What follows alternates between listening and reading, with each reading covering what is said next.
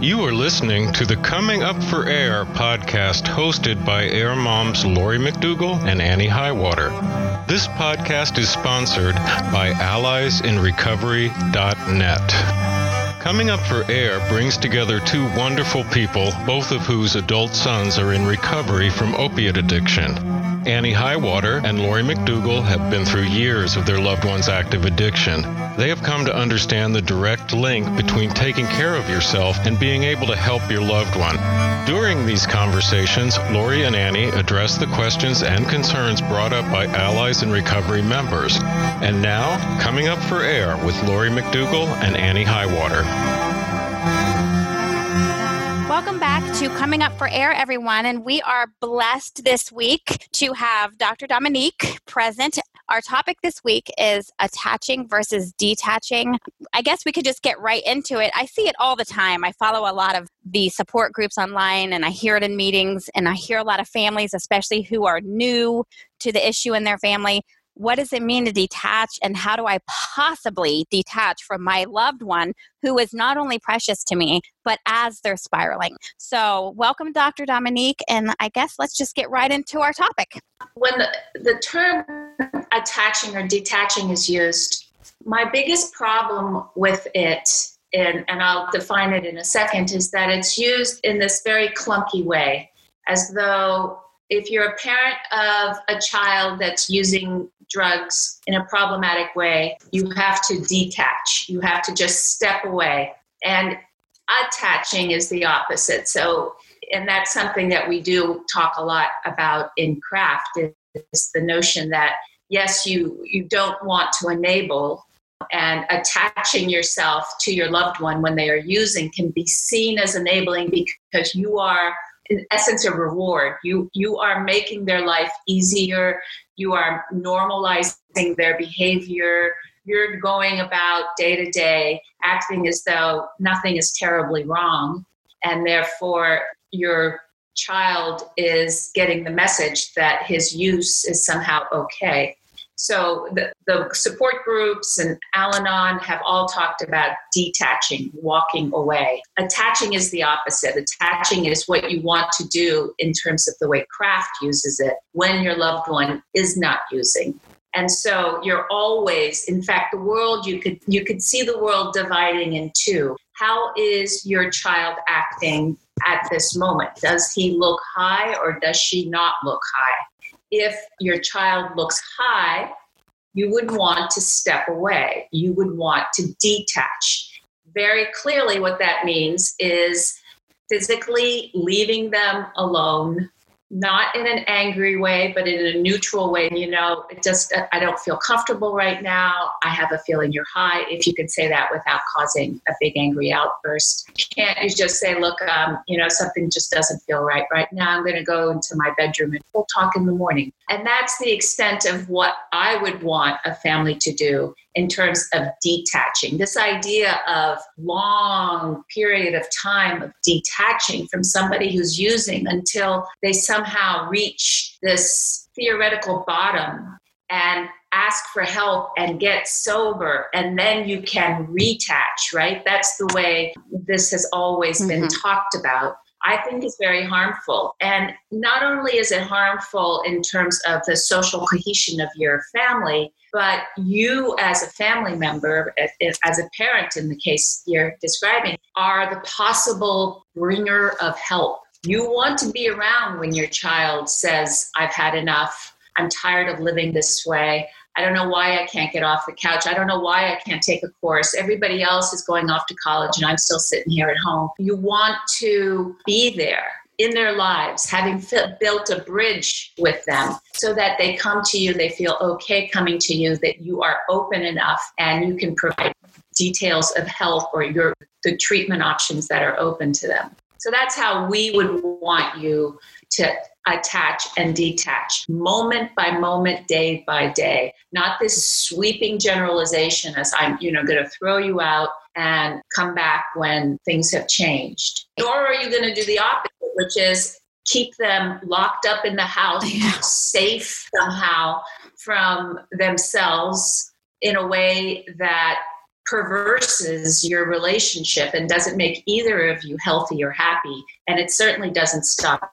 the use. It's the policing, protecting, fixing syndrome that some families get into that they think that having them at home under their careful watch is somehow going to solve the issue. Annie, you can probably talk to this because I'm sure this was one of several strategies you must have used with your son over the years. Yeah, it was a learning curve. And I actually wrote an entire chapter about it in my second book, Unbroken. I called it Don't Just Tell Me to Detach because I remember I turned to the people who had been my typical support system just in the avenues of life who were not schooled in addiction, had not experienced it. And I kept getting that uh, message and advice. And it was you know open ended advice i didn't understand it and one of them that one person that was giving me that advice had a 3 year old tucked into bed every night and here was my only son 18 or 19 years old you know he was so thin you could see his teeth through his cheeks he was mm. sleeping at different homes at one point he was sleeping in a dugout and i she would say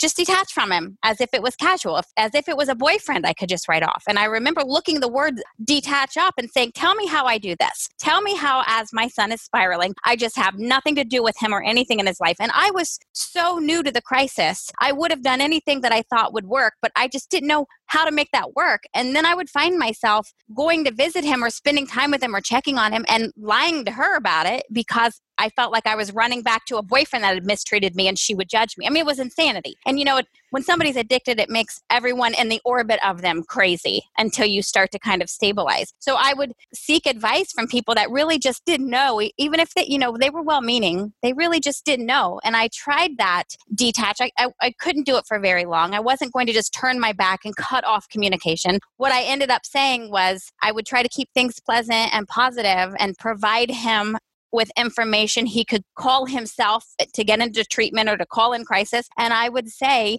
you can't have access to the home. I'm not going to provide certain things for you. However, I know the condition you're in. If you want to go to treatment, I will drop everything I'm doing. I will drive 100 miles an hour to get to you and get you there. I'm on board. I'm in your corner with that. And that became the picture of detaching for me. But in the in the early days of it being kind of told to disassociate with him i just didn't see how as a mom especially that was possible. And i agree with your point. It's not a sweeping general all or nothing once and done thing that you do. It is as needed.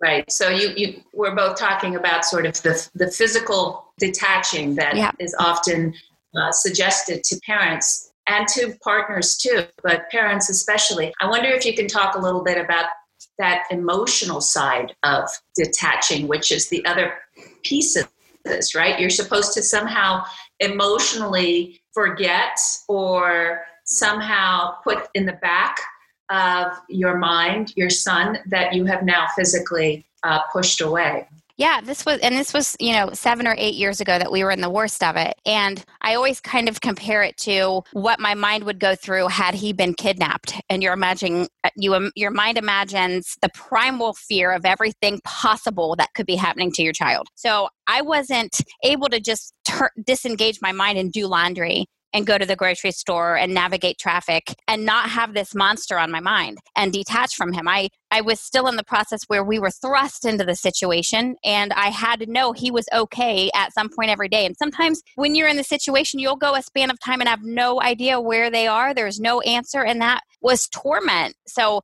the emotional side of it is probably about the worst fear I can describe, combined with sorrow and nostalgia, and it makes you absolutely climb the walls crazy. So, as a parent, how do you come to terms with that feeling? Let's put detaching aside. Let's just talk about they didn't come home or you don't know where they are and it's day three. You haven't heard from them, they haven't called you. What do you do with that? Well, I don't know that you ever get really good at it. I had to turn to faith, meditation, certain tactics, you know, dialectical behavior therapy helped me. I had been given really great advice once where, in the midst of uncertainty and turmoil, somebody had said to me, Do the next right thing for the next 15 minutes over and over again. And I really lived breath to breath and 15 minutes at a time for on the worst days of it. So that was really how I got through. And a lot of times, what I considered crisis or urgent really played out and it wasn't as much of an urgency as I thought, or it ended up coming full circle and calming down because these things tend to go in cycles. But my mind and my heart would jump on board with the roller coaster. So I had to tend to a lot of my freakouts in the midst of that. I think that's what you do as a parent. You just kind of figure out strategies to pull yourself into sanity. So the you, you, mentioned dialectical behavioral therapy, which is a, a system of incorporates cognitive behavioral therapy and then some mindfulness training. I'm wondering if you have a good sense of how you make things even worse in your mind. Say your son is gone for two days. What is it that you're doing that okay you don't know what's going on that's the evidence that's the truth of it you simply don't know what's going on what is it your mind is telling you worst case scenario He's Worst in. Case scenario. So you're yep, he's arrested. He's dead. He's kidnapped. He's held hostage. He owes drug money. He's having you know terrible things done to him. He's being assaulted somehow. It was it was every worst possible case and that's that's what many of the families on our site are dealing with is mm-hmm. is that sort of runaway train of of the mind. And it's a chain reaction and once it once it takes off it's i could not control my emotions until i bottomed out or would force myself to fall asleep for a while. So the dbt the dialectical therapy was very helpful. Or going to a meeting or calling somebody who was safe and knew how to handle me in those moments. I couldn't just call a friend who had no idea and would say, Oh, I'm sure it's this or that. Or, you know, if you were casual with me or you gave me the wrong advice because I was so raw and because my heart was surging so with so much fire and terror, I just I couldn't handle anybody saying the wrong thing to me. I just kind of had to hold the hemorrhaging in close and get through it with as much hope as possible. Right. And those yeah, were in the worst of the days. And it does come full circle, but I know that's what parents go through. You absolutely are in the fear. You believe you're on the clock against your son's or daughter's death. And it's the constant monkey on your back. Yeah. But I did have a nurse. What? I'm sorry. It led you down some dark places. But I had a nurse say to me, and I repeat it often because it was such a, a, freeing thought. She said, just like you cannot run beside every car he's in to make sure he's not in an accident, you can't run beside his life to make sure this doesn't go bad, to make sure it's not a drug overdose or you know that something doesn't happen to him related to this opiate problem and she was right so i had to kind of take my hands off of it and say how's this going to play out today however it plays out today, I'm going to get through this day and find and make peace in the middle of it. And I'm going to give him an outpouring of love and encouragement, you know, not in a sick, codependent, gross way, but loving and healthy as much as I can when I talk to him, encouraging him always toward treatment and betterment. And then I'm going to take my hands off the, ma- the mess. I can't look at the mess because if you look at the mess then you can't handle him when you do see him. You're exhausted. You're at an emotional end bottom yourself from from what you've been doing to yourself in your thoughts with your fear for however long you haven't known where where he was. And so if if you respond to him upon seeing him with in that state of mind you're not going to be able to manage him very well. Right. That's right before we go on, I'd like to take a moment to acknowledge our sponsor, Allies in Recovery. Since 2002, Allies has been helping families like yours and like mine cope with the substance use of a loved one. Join Allies in Recovery today, and you'll have access to a wealth of information, strategies, and community to help you navigate the minefield of addiction. That's alliesinrecovery.net. Now back to the show. I actually asked um, a couple of parents to define who have had some success in their own process of maintaining peace to define their to give me their definition of detaching. So I just wanted to read a couple of them because I thought it was so interesting. One mom said it means we can't do it for someone else. That was her definition of detaching. I'm not saying these are right or wrong. I just, I loved these open answers. Another parent said to detach means to choose peace quiet and tranquility over chaos and drama. Another said, I detach by letting go of my daughter so she can figure out her life, respecting her enough to allow her to get the victory and dignity of working it out. No matter how dreadful things seem, both of us need to find a healthy place. And the last one said, knowing my place, which isn't to micromanage anyone's life but my own. Excellent. I, I like all of them very much. And the idea that somehow you have to find your center and your calm in the midst of as you say these cycles how things go full around over and over again um, is an imperative right? And if, Yeah. if you can't find your calm you're not able to manage yourself or or your loved one very well. So that's that's the idea of uh, in a good way of detaching not micromanaging Right. allowing them the dignity of finding their own way of making their own mistakes it's really key to being two independent adults in the situation not no longer mother child right Yeah. So if I were to call you in the midst of that, what advice would you give me? Say, if I were to call you when I knew my son was sleeping in a dugout and I was just heartbroken over it, how would you tell me to attach in the midst of that? Well, if he's sleeping in a dugout as a consequence of his using, which I'm sure is the case, right? He's out of money, he's out of friends, no more sofas, no more Yeah. drugs, and you know he's he's now literally in a dugout.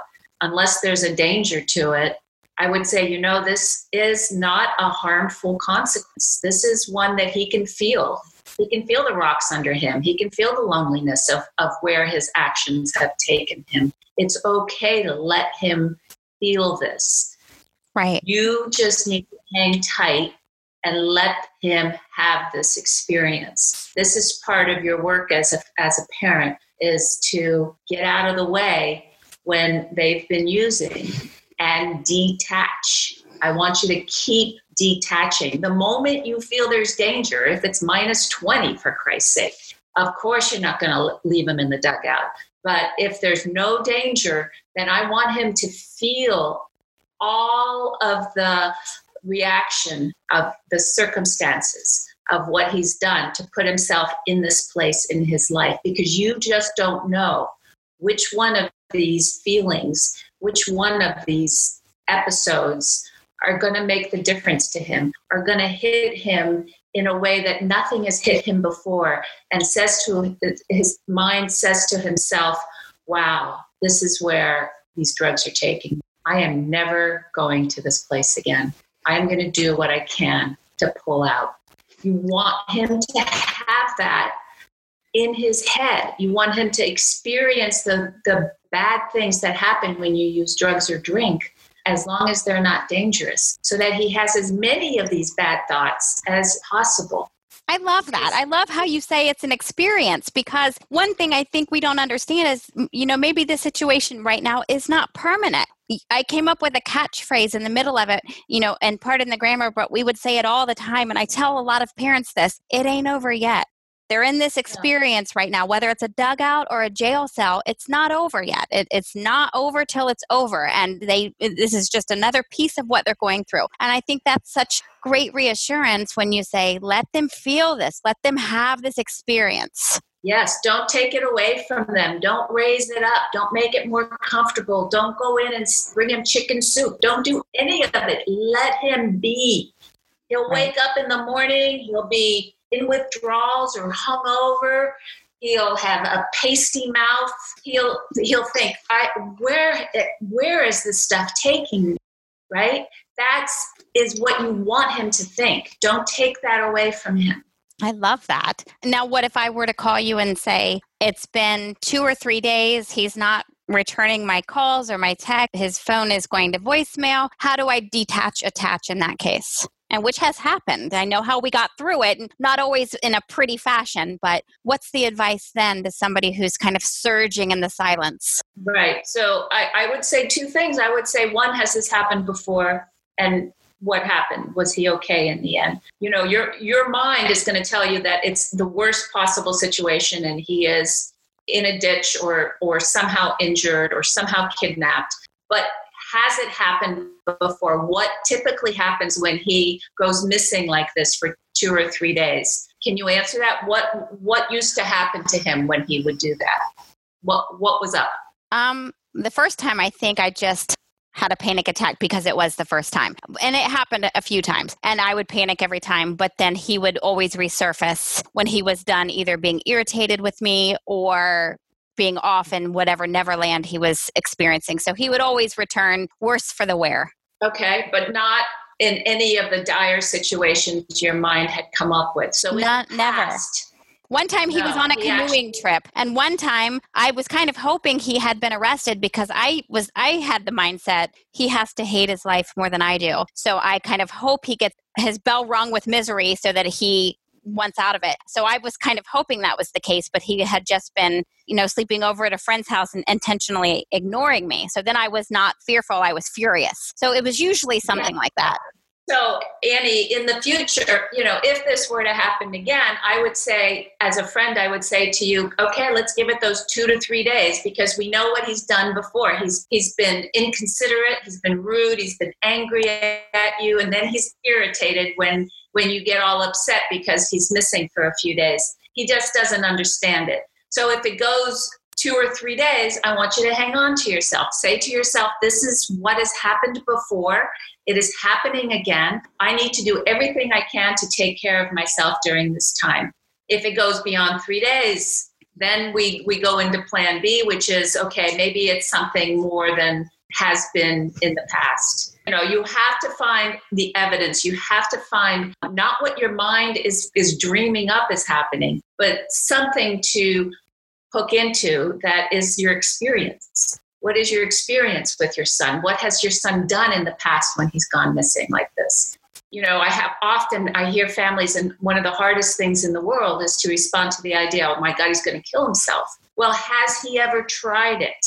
No, but he could. Well, what is the evidence that he could? Have you heard him talk about a plan? You know, you, you really do have to sort of like a like an attorney tease apart what is your fear with what is the evidence? What have you learned from your experience thus far? What do you know him? And, and what do you know about him and what is he most likely to be doing? you know, the idea that somehow out of the blue he's going to commit suicide is your fear. You got to get a hold of yourself. You got to remember yeah. who you're talking about. Yeah, I'd had actually, a, I had this friend who had come into my life during the worst of it. She was a family therapist in the court system. She was kind of like Yoda to me. And I would call her with situations, and she had written down on a post it note for me three questions to ask myself when I would be surging with that fear, whether I was at work or wherever. And I put it on all my computers and it said that it was, what am I feeling? What can I do? What am I going to do? And I remember thinking those didn't really apply to the situation I was in, but I kind of forced them to apply. And they also forced me to calm down and step back until I was chemically different and emotionally different and not, you know, crazed. So I would think, what am I feeling? Fearful afraid, angry, hasty, all of these things. What can I do? I I'm, I can really do nothing about. It. I don't have information or I can try to accumulate some information. What am I going to do? And then it would kind of cause me to step into place with order and it would bring my mind and my emotions into order. So that was one tactic I had when I would be off the rails with fear in those times of silence. So I think whatever you have in place to take care of yourself and like you said calling a friend and then grasping onto something stable. Who am I dealing with? What's been the pattern? That's so smart. Yeah, it has to be. It's all we've got, really. I mean, what are you going to do? Go down alleyways looking for him? Well, sometimes. I know you've tried. that worked out well. Never, um, never works out well. Never. The idea from a craft perspective is for you to get a hold of yourself. You need yeah. to get a hold of yourself because he is going to turn up either on a phone or a text or in person.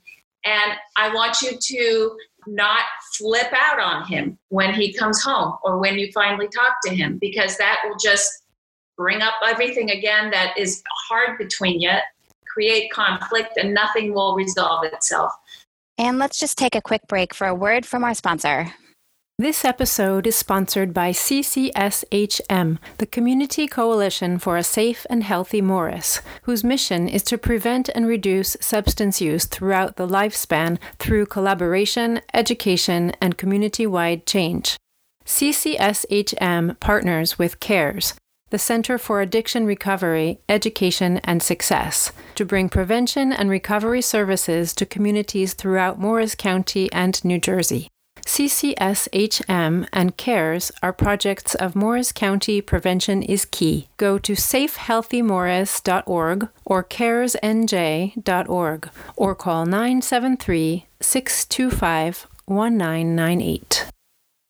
I want you to use some communication skills like we we use in in craft and it's i believe module three or four but some very simple things so rather than where the hell have you been right i want you to start with an i statement about how you feel what what what, what might you say to him i'm very blunt so sometimes I would say, I feel like wringing your neck. I feel afraid. I feel abandoned. You know, all of those things. I was pretty real about it. But I think toning it down and saying, I felt extremely worried and concerned you know putting it in the um to understate I, it, for me it's better to understate rather than overstate and overreact so i think putting it in real vanilla terms was helpful because it, got, it caused yeah. him to respond. When you're flaring at somebody, all you're doing is call, bringing out the worst in them or shutting them down. So you're not going to get anywhere doing that. I never ever got anywhere doing that. You could keep talking at this point to him, or you could just put a period after that and walk away. Yeah. What would it be like to put a period after it and walk away? I would have to deal with that suffocating feeling inside myself, which eventually I had to deal with anyway. So I should have dealt with it sooner. But it was a learning curve for us. Yes. Yeah. I mean it's it's really hard to do but it's really different than what he's expecting. Yeah and it really affects I, change and concerned you know one time i did ask him sometimes asking him questions would cause him to realize truth and i remember asking him you know when your dog doesn't return what what does that make you feel like or even when you realize you've left your cell phone and you're patting your pants down and it's not in your pockets what are you feeling and that times about a million added to adrenaline and fear and sleeplessness is what I feel when I don't hear from you. And then leave it at that period. It's not something I should repeat over and over, but you know, back in the early years of it, I would try to force my point and force myself to be heard and understood so he'd get it. But that was really just making me sick. Did he get it? Not usually.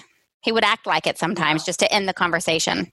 Well, he's he comes home, you know, if you're if you're gonna meet him at the door, get on the phone with him while he's still high.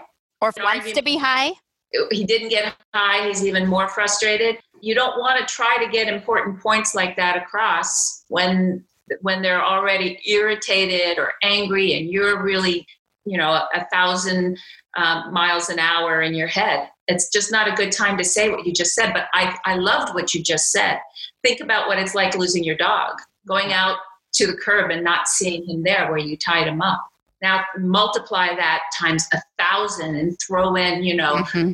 cortisol gushing through the the system and and that's what it feels like when I don't hear from you. I would say that the next day. I wouldn't say it to him while you know he's still in whatever state he's in and it's late and you're you're both you know exhausted from the whole thing. I would sit down calmly the next day and say, "You know what? I just need you to hear me for just 2 seconds. This is what it feels like." Yeah. And he did get that explanation because it was personal and it hit home. But when I would come at him differently, he one time he told me, I hear you like the Charlie Brown teachers, like wah, wah, wah. You know, I just wait for it to end so I can move away from the conversation. And uh, it was a lot more effective when I could make it personal and I could make humanize who he was, even in the midst of how I felt about what was going on. So detaching has a lot of different nuances to it, right? Yeah, it's, and it's not for six months. It's detaching while they're high, in the um, moment, right before they're getting high, when you can't turn it around, and when they're withdrawing or hungover. You do not want to be again feeding them chicken soup on a hangover. You know, it's going to be okay, darling. I'm sure you didn't mean it. You know, let me feed you. It'll it'll make you feel less nauseous. You know, you don't want to be doing any of that stuff, right? That's the moments for detaching. And then the, the important piece that you write about and that I write about in craft is attaching. When do you want to step in? In anybody's alcohol or drug career, there are moments when they're not using. They may be far and few, but there are moments. And maybe it's that night after, the evening after he's come home after two, three days, you know, he decides to stay home you know that would not be a, a time to continue to rail on him for having been gone for two days. In the moment he's home he's not using you're both home that would be a moment to attach to step in right? To to say hey i'm glad you're home and i'm glad you're you're, you're looking good and and um, i'm wondering you know maybe we should get a pizza brought in or you know what, whatever he enjoys or whatever the two of you enjoy together and that's just as important as stepping away right? Stepping away and detaching in the moment when you know they're high and attaching and stepping in when you know they're not.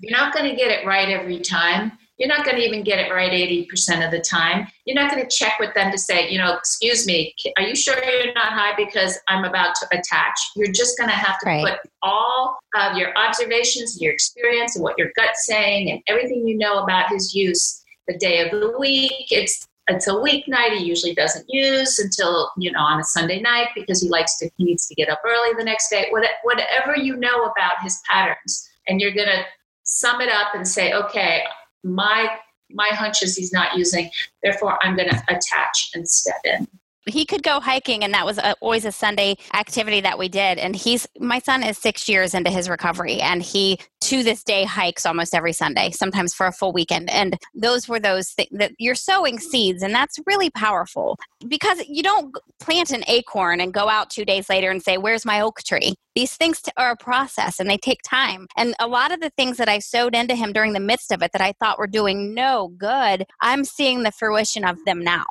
I went out to visit him in Malibu, and there's a place that he loves to hike. So he took me up over this area. There's a dune, and there were all these rocks, and these seals gather. And he said, I brought you here to show you this is a meaningful place for me. They gather and they scrape the barnacles off on these rocks, and then they continue on their journey. And I've come here on the weekends and watched this. And it makes me think of how we come to a place, a stable place where we pull away from everyone and we just remove all the junk that's on us. But then we continue on. We don't stay there. And I thought, gosh, this kid's getting it all these things you know in the worst of those years. And and i remember thinking i taught you how to read and i put you in private school and i took you hiking and i sewed important things into you certain tastes for music and books and literature and knowledge and metaphors of life and none of it mattered. And I, i'm seeing none of it. You don't even hear accountability on a basic level, let alone appreciate any of these things. And I just remember thinking, everything's futile, nothing works, I'm in a panic.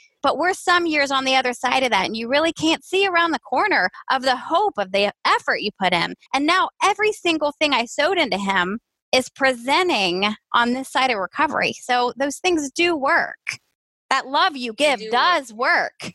Yes, and and you know, so many of our parents don't see that you take away the alcohol and the drugs finally and they don't snap back into these wonderful human beings immediately. Right. it takes time for them to to clear the spider webs and the the debris of of what they've been going through for however long. It takes a while for them to recover their their physical health and they do become the people that you knew them to be you know for the most part i you know alcohol and drugs does not make you a bad person. It doesn't make you a good person. But if you were a good person you will recover and become a good person again.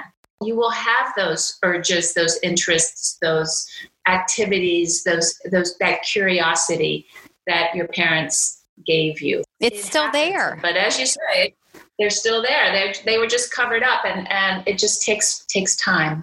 One thing I would always I always told my son that he mattered. You, you, matter. The dreams that you had for yourself, those still matter. Those don't stop mattering. And one thing my son was so good at was baseball. He grew up hitting grand slams and home runs practically you know every team he ever played on and then he lived in a dugout and it was so ironic and he would talk about how he slept in this dugout and remembered stepping out of it to hit a grand slam and it was a dugout he was sleeping in when he was down to nothing and no one.